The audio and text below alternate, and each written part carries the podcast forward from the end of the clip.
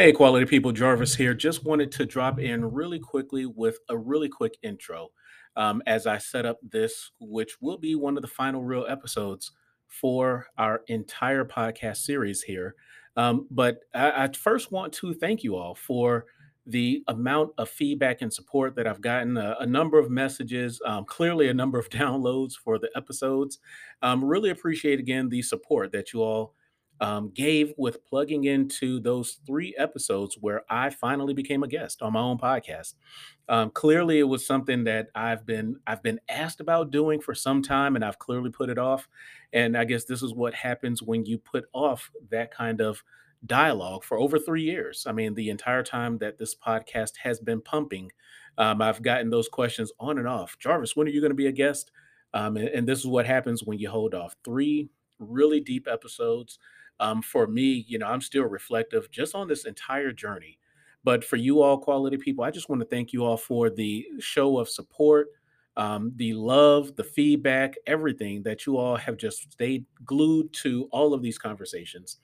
Um, I'm doing something today that is probably going to get me in trouble. So I'm, I'm willing to risk it. But today's episode, uh, again, I wanted to come and just kind of speak this one into existence because this is what an amazing person who has been a huge part of this um, entire podcast movement from the background. And now you're going to see why with this episode. But this is a good friend, Mrs. Chika uh, Odioemene, and she and I were connected through our past relationship working um, at the time at Emory Healthcare. And again, the, the episode that I'm bringing you all today is literally the pilot episode. Um, she kind of helped me work through the different bugs that I had to figure out with getting this podcast started. And so this is just kind of a raw and unfiltered um, interview.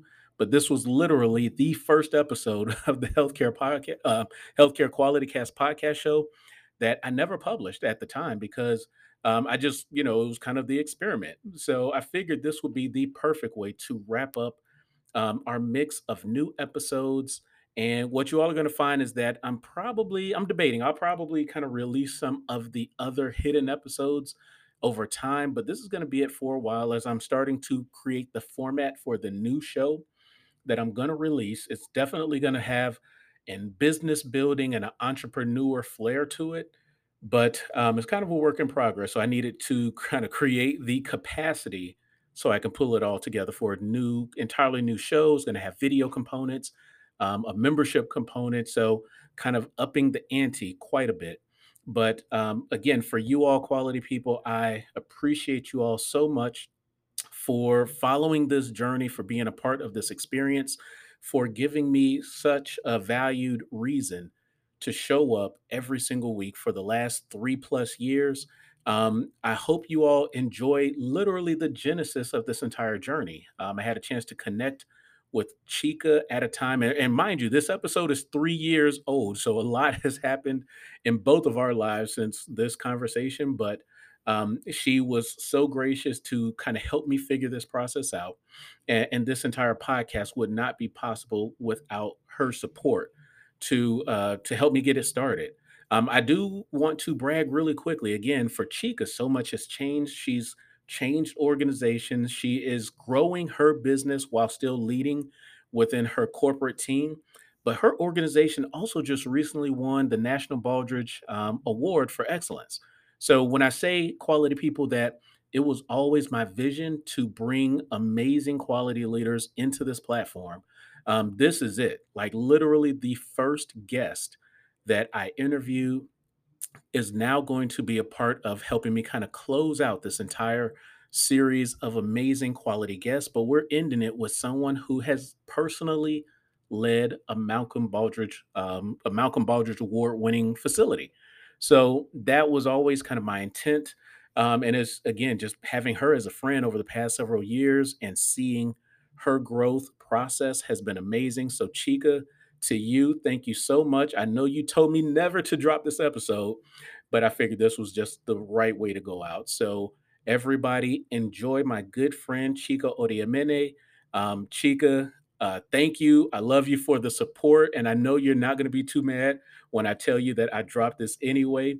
And everyone, we will be back soon with some more information. Some of it will apply to healthcare.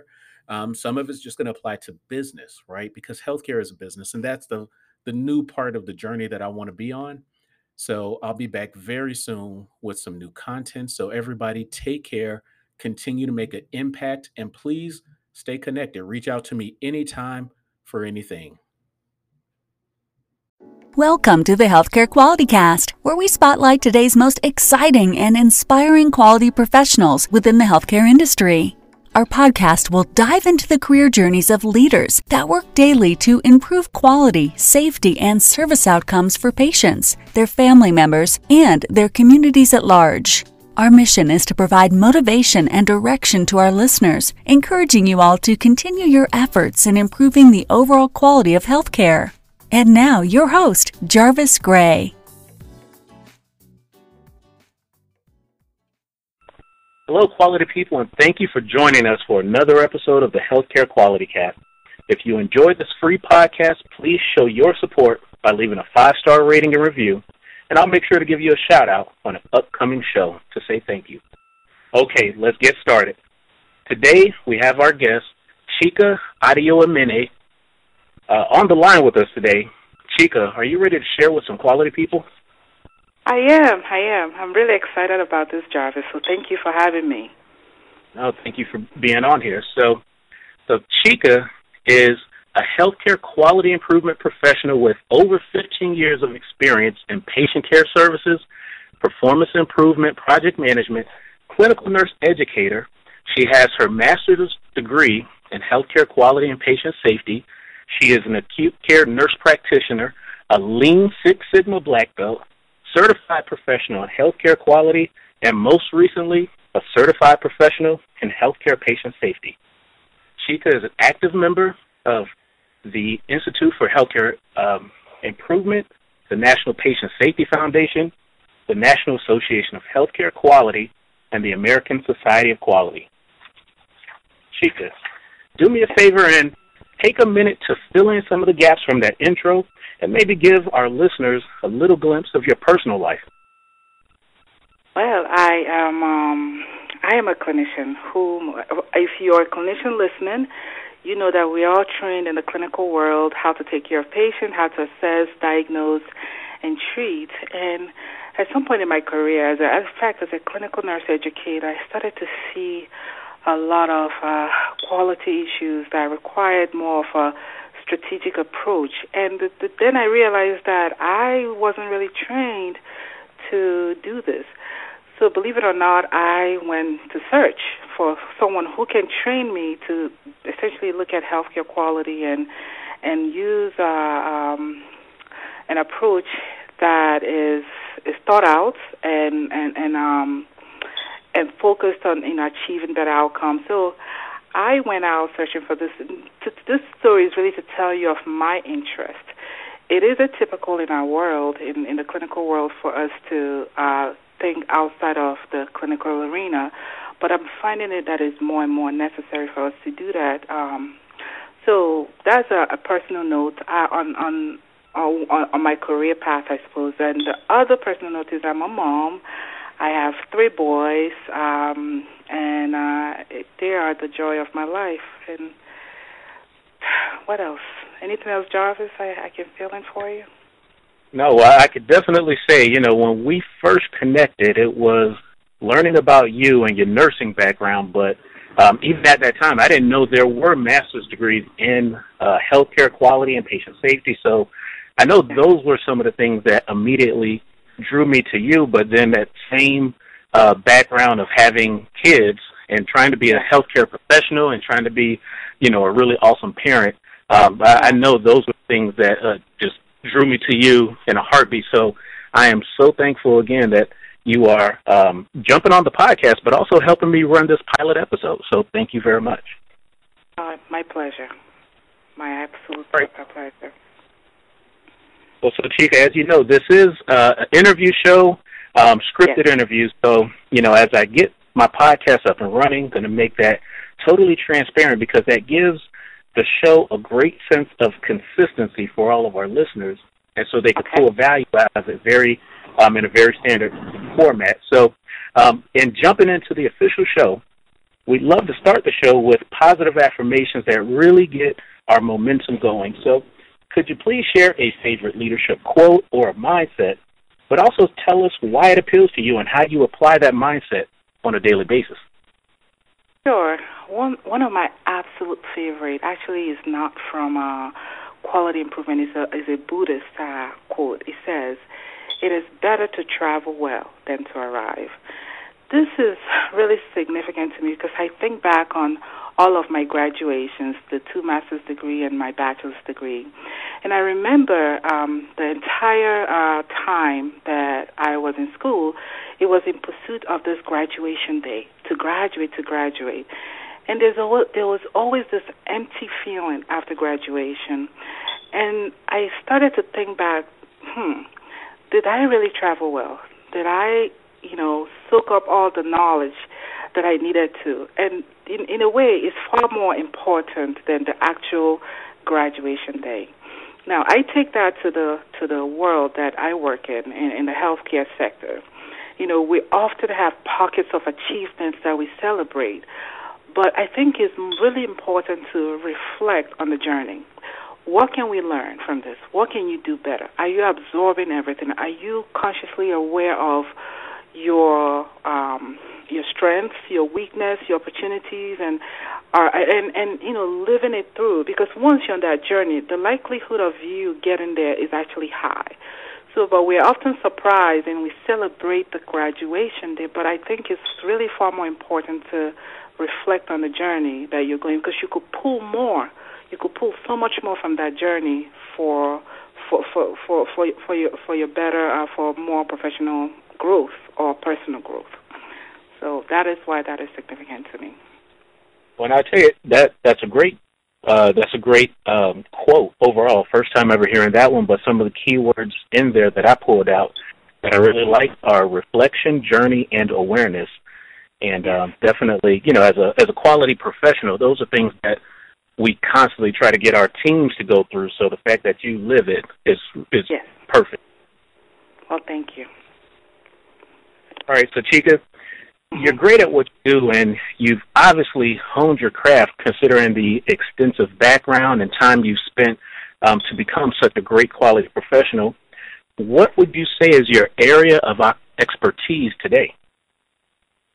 You know, my areas of uh, expertise, in my opinion, is actually the team building and coaching.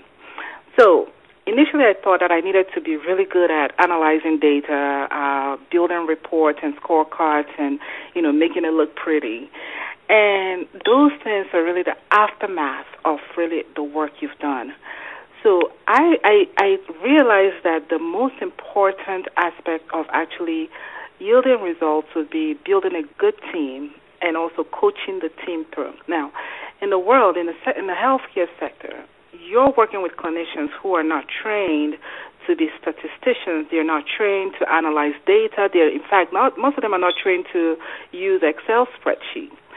So you have to sort of come on board with them and, and build a team, first of all, to to try to get everyone to work together. If you've ever worked with a cross-functional team, you realize how important that is we are often siloed in our world. Um, our vision about what we should do is myopic. If you're in radiology, that's all you know. If you're in emergency room, that's all you know. If you are in surgery, that's all you know.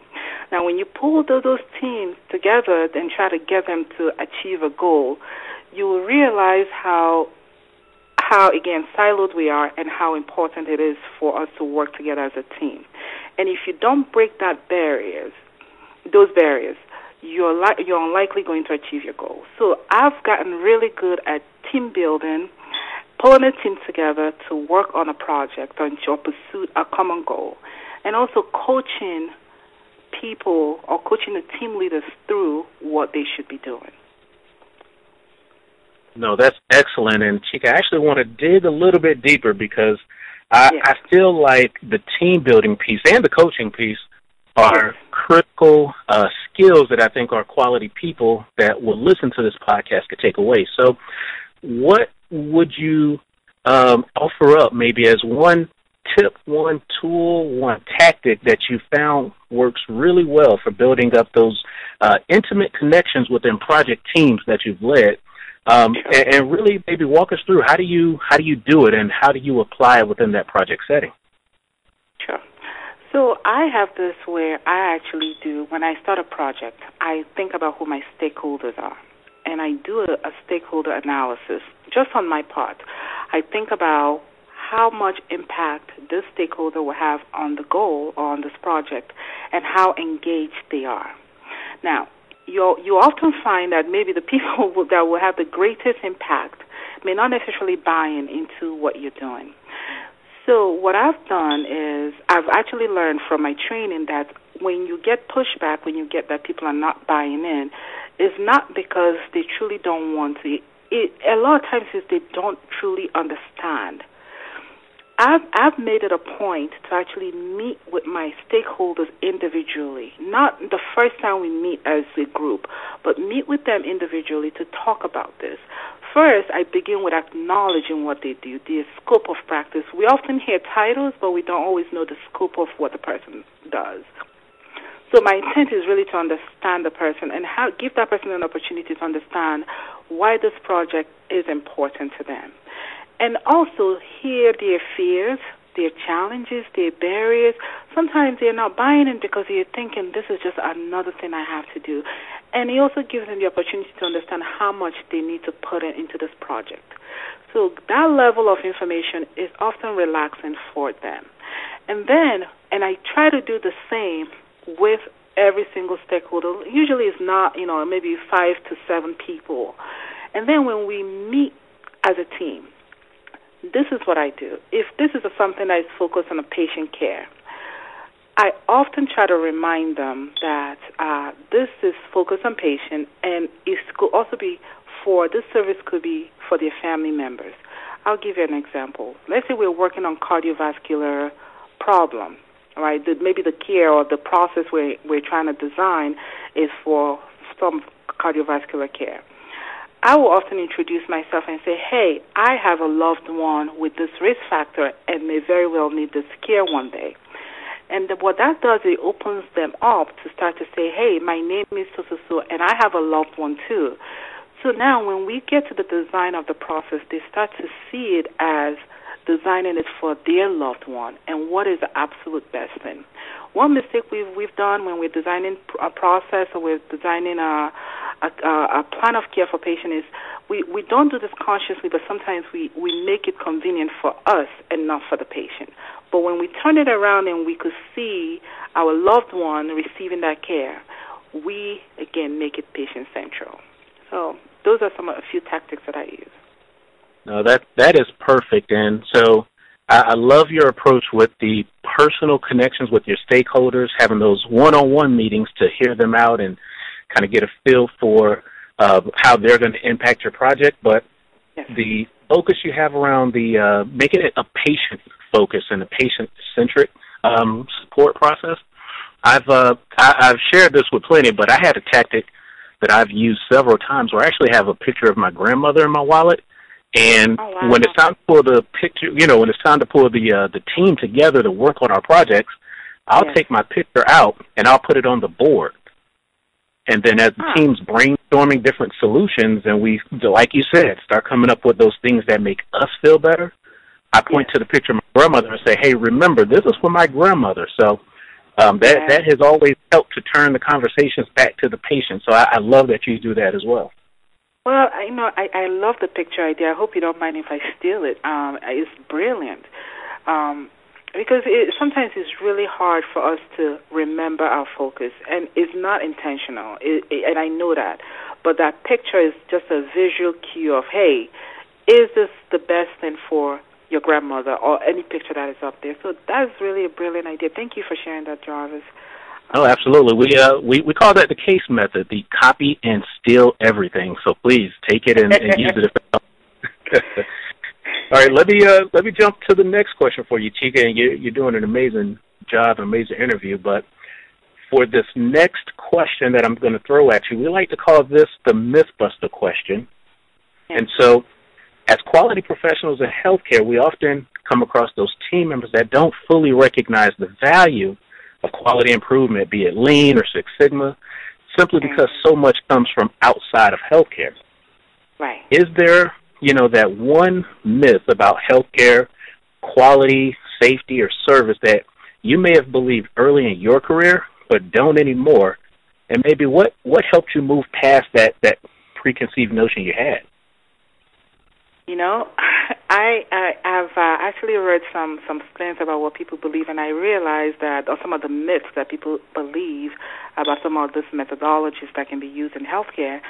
And I realized that I, I was just one of them. You know, I thought, you know, this is this whole Lean Six Sigma stuff is designed for car industries and other sectors, and not healthcare. We're human beings here, and it's not applicable to human beings. Um, I, I, was, I actually have said that. Or, well, you're giving me an example of you know time, but you know you're not thinking about human beings. So it was often a, the fact that humans delivered care and not machines. So I, I was one of those that believed that it wasn't applicable, or um, or you know, statistic had no place in in healthcare delivery uh, uh, world. But I, I've since, I, I, of course, with all the training that I've gotten, and, and really what changed my mind is really getting into the training and understanding more and learning more and reading more and realizing how this is actually a better approach and how you, we will not waste our time on or how we can sustain the good things that we've done or how we can control the good things that we've done and make sure it's applicable all the time, not necessarily on people that are there. So I've uh, I've I've certainly changed my approach or my mindset about this, but I really was the typical. This is not applicable to uh, healthcare, and you know um, it doesn't work, or I don't understand how statistic is going to help me, you know, do better for patient, and go on and so on, so on and so forth. So. No, perfect. Well, I'm definitely glad you, you had that uh, that transformation there because um, we definitely need more clinicians like yourself jumping into this healthcare improvement world. Yeah. Let me turn the corner just a little bit, Chika, and now I want to get you to maybe share with us um, throughout your journey, what would you consider would have been maybe one of the worst moments that you've had as a healthcare quality leader and really take us to that moment, uh, tell us a story, but then also maybe share with us how you were able to turn the curve and find success and learnings from that experience. Sure. Well, one of the worst moments that I could really think of is when I realized that the leaders or um, or some of our leaders weren't truly aware of what it means to have the safety culture or uh, or use improvement methodology or adopt this uh, lean approach to to care. You know, there's this tendency, and and, you know, and I share that responsibility because I think I walked into this world thinking I'm going to provide the service, and people will understand and perhaps even appreciate it. But then a worse moment was when I realized that they didn't even get it they did not understand that you you need to be proactive with um, with your with your process to make sure it doesn't fail. You need to evaluate its effectiveness. You need to measure. You need to in fact have a goal. And and it was one of the frustrating times in my life, and I wondered, have I actually done the right thing? And I share the responsibility of that frustration because I walked in expecting the clinician or the leaders in the organization to be where I was. They didn't go out and get a master's degree in healthcare quality, and they don't have a Lean Six Sigma black belt. They don't have uh, patient safety certification. They've not read all the things that I've read. And that was actually a good moment for me, a growth moment for me, because then I sat back and thought of what I was before I was uh, before I got all this training. And I realized I thought just like them. So why that was a, a worse moment. So imagine being alone. it was a, it was a feeling of loneliness. It was a feeling of God, no one truly understands this.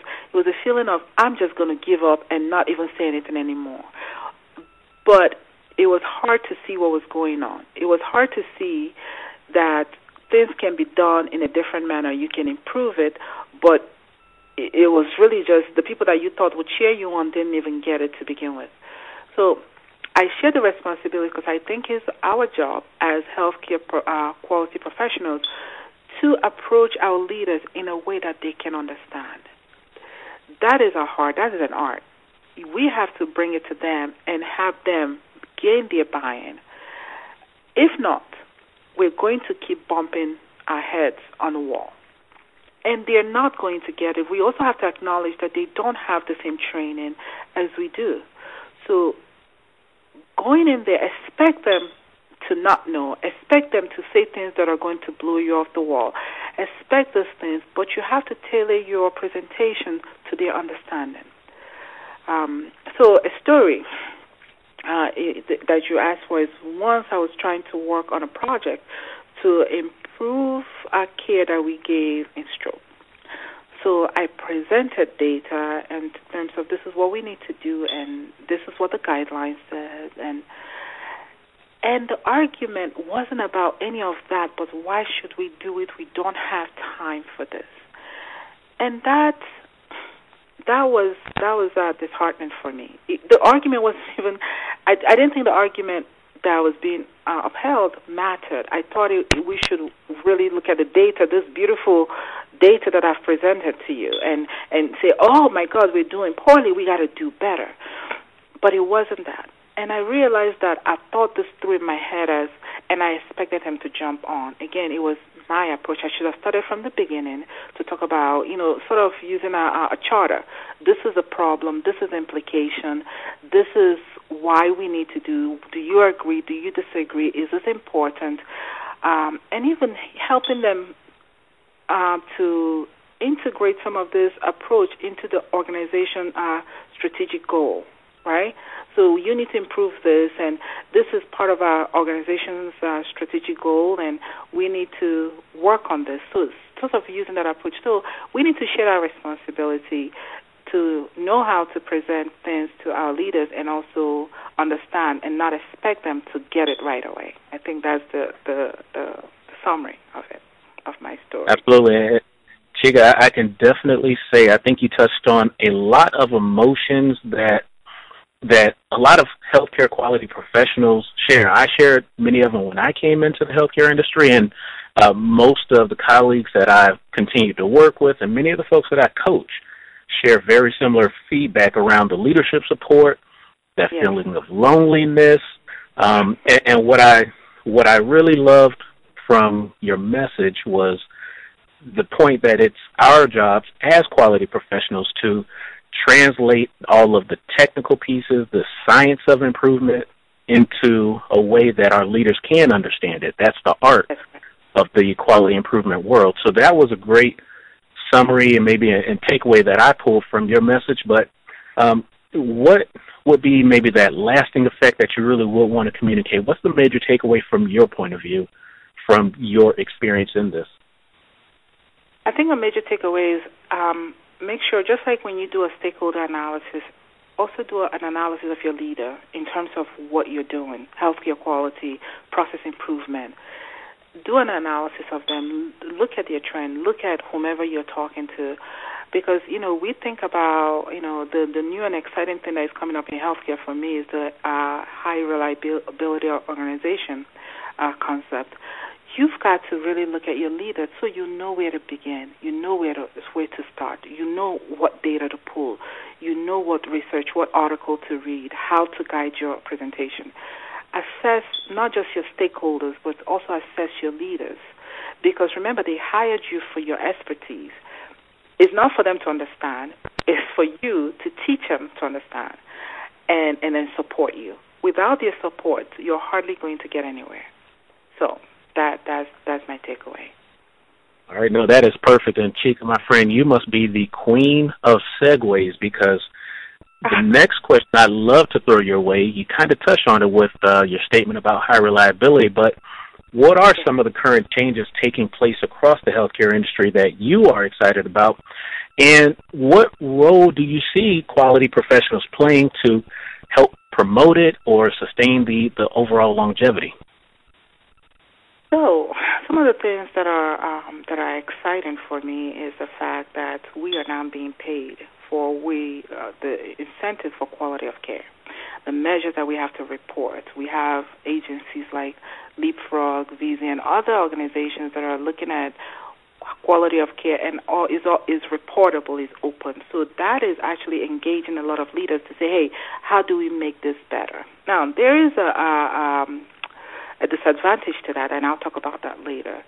So it, it, what is done is, is raise awareness to begin with. Right now, we know that the third leading cause of death in America is um, uh, harm to patients. You know, being in the hospital and being exposed to possible harm, and that's huge. That's significant. So these things are raising awareness. So even if you don't know how to approach it or you don't know what to do, I think every healthcare leader knows that they need to do something about healthcare quality. They have to do something. We have to measure. We we so that is exciting for me. Now, the, one of the things that excite me most is the uh, health higher reliability organization, and with its concept.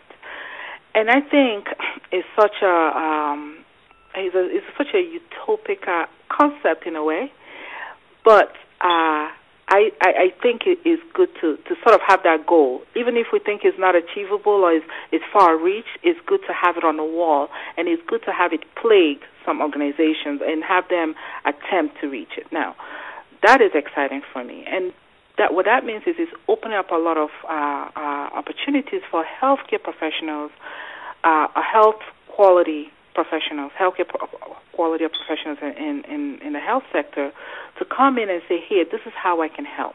This is how we can work together with the clinical team to achieve this and achieve this. And we're going to show results and we're going to show that this is sustainable. Now, there are three categories, three major categories in this HRO concept. Is really leadership first, then safety culture, and robust process improvements. So you see, in, in, in hierarchy for me, leadership comes first. They need to understand. They need to want to do it. They need to buy in. And with this, uh, with this uh, idea that we are being paid based on how the better care we provide, and we're being measured and compared uh, uh, each other, we're being compared against other organizations based on our quality of care. I think is enough to um, ignite the leadership's interest, and I think it has. So that's exciting for me. The next is, is really building the safety culture and what exactly does that mean? The science behind safety culture. That is an opportunity for a lot of healthcare um, quality professionals to, to get on. Because with the leadership and culture, then you come in with a robust process improvement.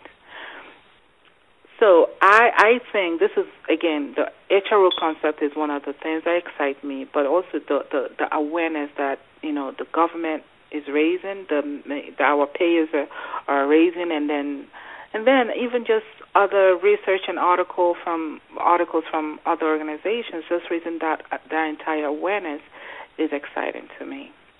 Um, and then let me add this: when I went to school, there were only three. Uh, um, three programs offering a master's in healthcare quality and patient safety. Uh, that was I graduated in 2017 and I started in 2014, and now there are about 12 universities offering this master's in healthcare quality and patient safety. That that, that that's, that, that's incredible. Absolutely. that's incredible. So it, it really speaks to the fact that you know not just the government making healthcare organizations you know, kind of buy into this this you know uh, mindset of better quality, improved quality, but uh, organizations, uh, academic organizations, are also starting to see that we have to train our healthcare professionals a lot differently than before. So. Um, I, I'm excited about the HRO movement as well. We've talked about it plenty, and um, so I'm right there with you. I, I think your points about uh, the leadership really buying in, um, to not just get behind it, but you know, for your second point, leadership buying into changing the culture. That's a totally different mindset, and it, it takes a, a bigger set of guts to achieve it. And then to follow it up with robust process improvement. Um, and to your point, that's where the uh, PI professionals, quality professionals step in. You are on the money. So let me ask you this, Chika how can how can the healthcare industry as a whole become more attractive place then for talented process improvement professionals, quality professionals, uh, to start and grow their careers? Well, I, I would say this: your talents are needed in the healthcare sector.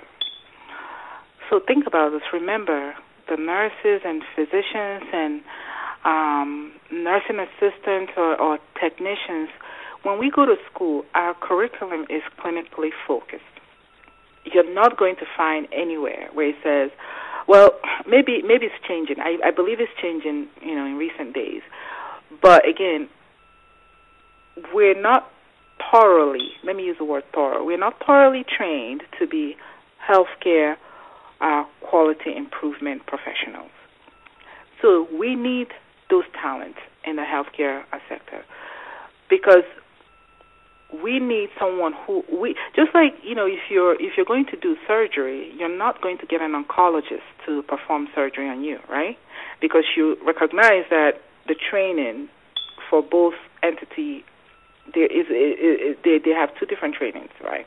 So just like in the same way we're not trained to be this you know leaders in PI and and we can be but most of us are not trained to do so. So we need those talent in the healthcare sector. And I think as we move forward with trying to improve the care we deliver in, in, in, in, healthcare, we're going to start to recognize that we need talent like you to come in and help us.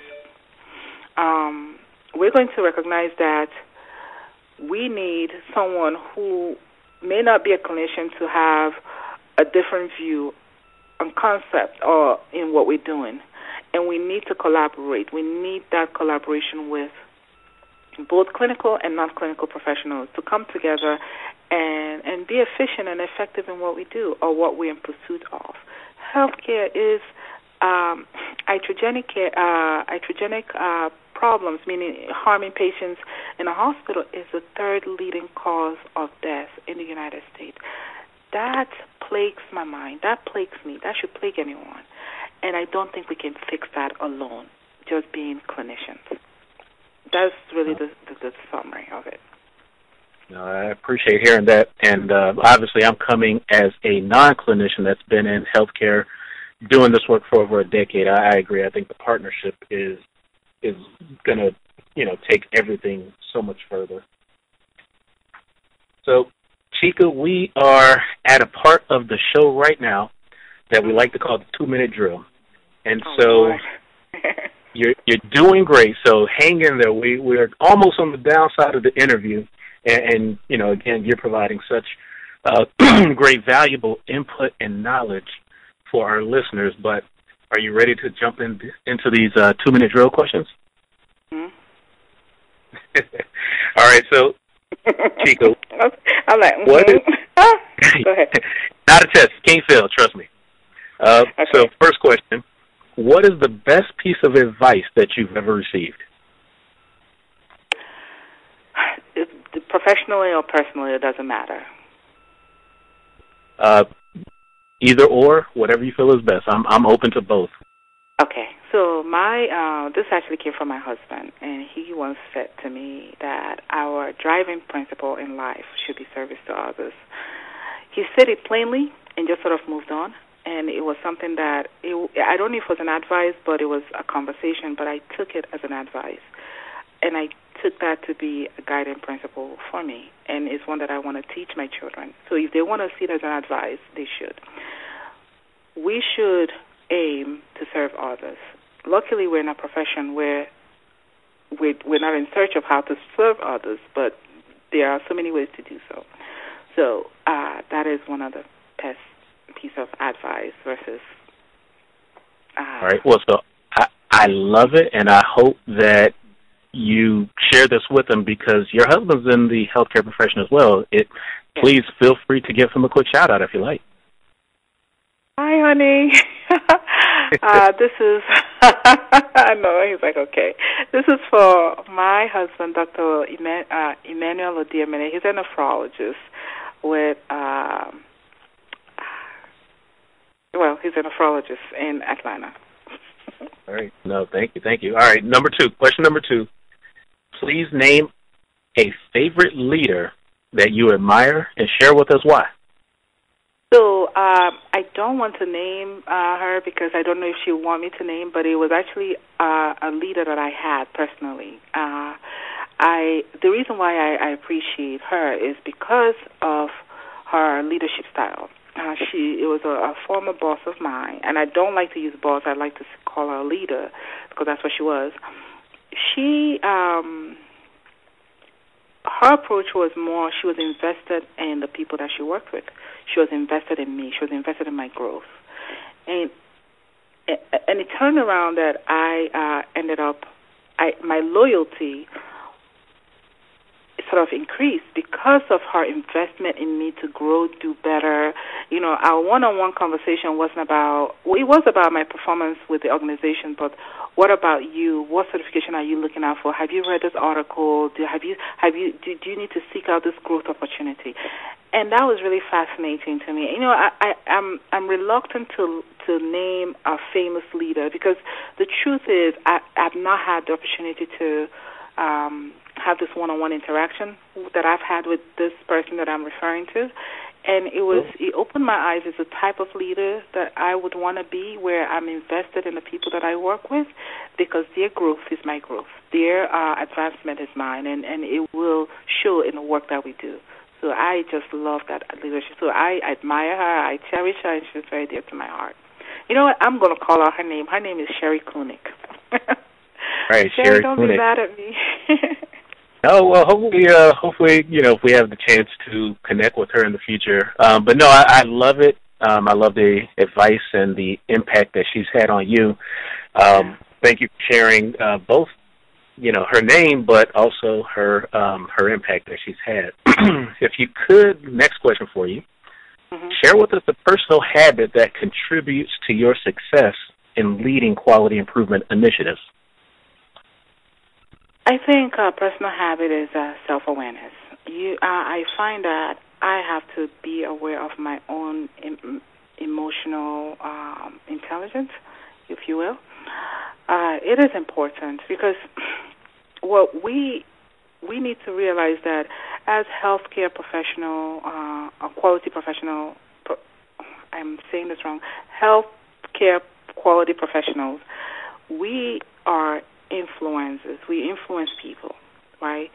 So, and in doing that, you have to be very much aware of yourself. So, a personal habit that I do is I actually come home and reflect on conversations or interactions I may, I may have had during meetings or how my approach was. And every time that, you know, so I meet resistance to, to anything that I'm doing, honestly, I first evaluate myself. How did I present this? What did I leave myself open to be misinterpreted?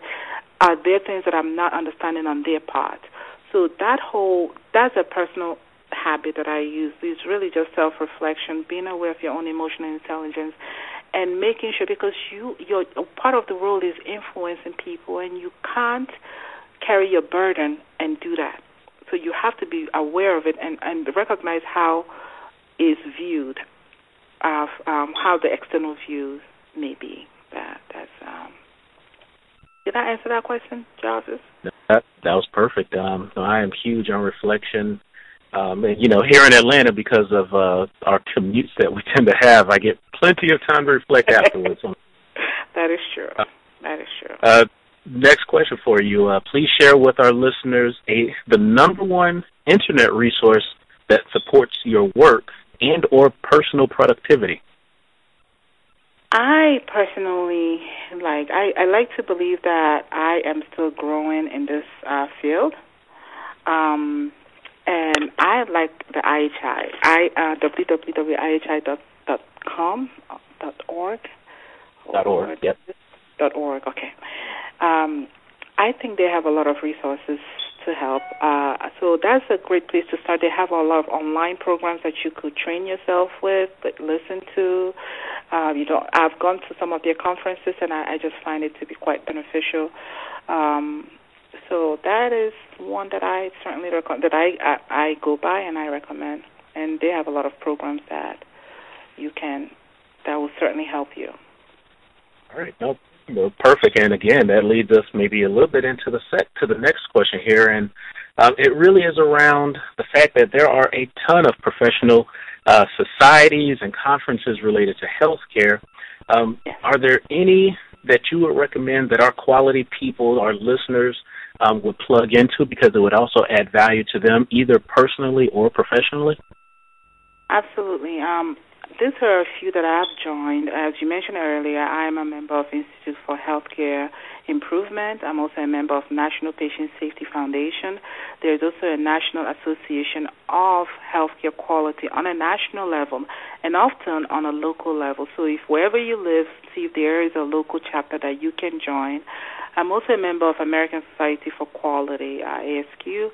Um, I think these are great areas where you can actually get training. A Like ASQ, they offer a number of certification programs that you can take to um, uh, that you can take to better to help your professional growth.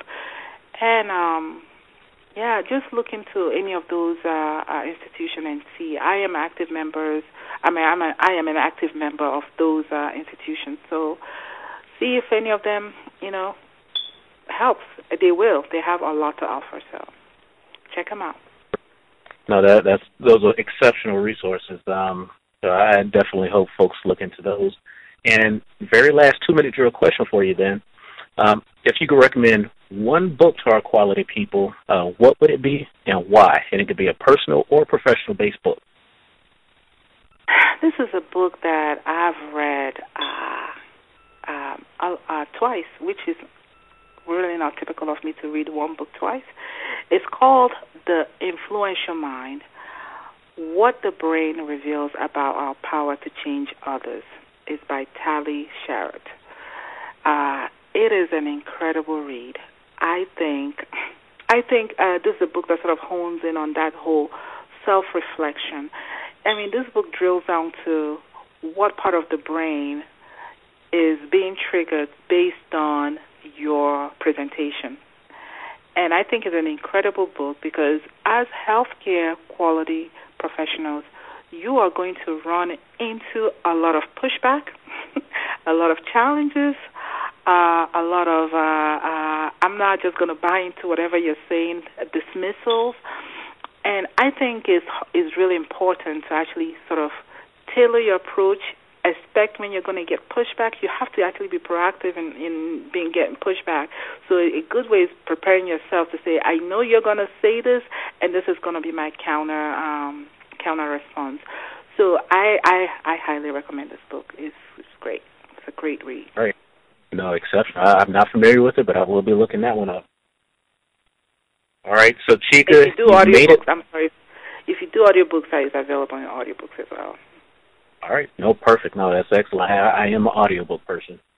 Um, so you you've officially made it through the gauntlet, Chika. So I Yay. have. well, don't get not too excited yet. I have one last question for you. Sure.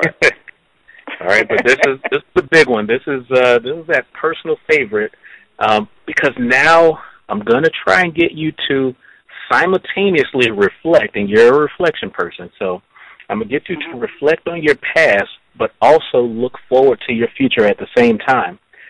So let's say that you're able to send one text message to yourself 10 years into the past and one mm-hmm. text message to yourself 10 years into the future.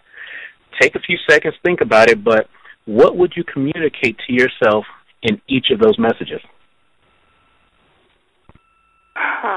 Wow, that's uh, that's a bit tricky. Okay, so if I was going to send a text message to myself um, 10 years in the past, I would say be clear about your path.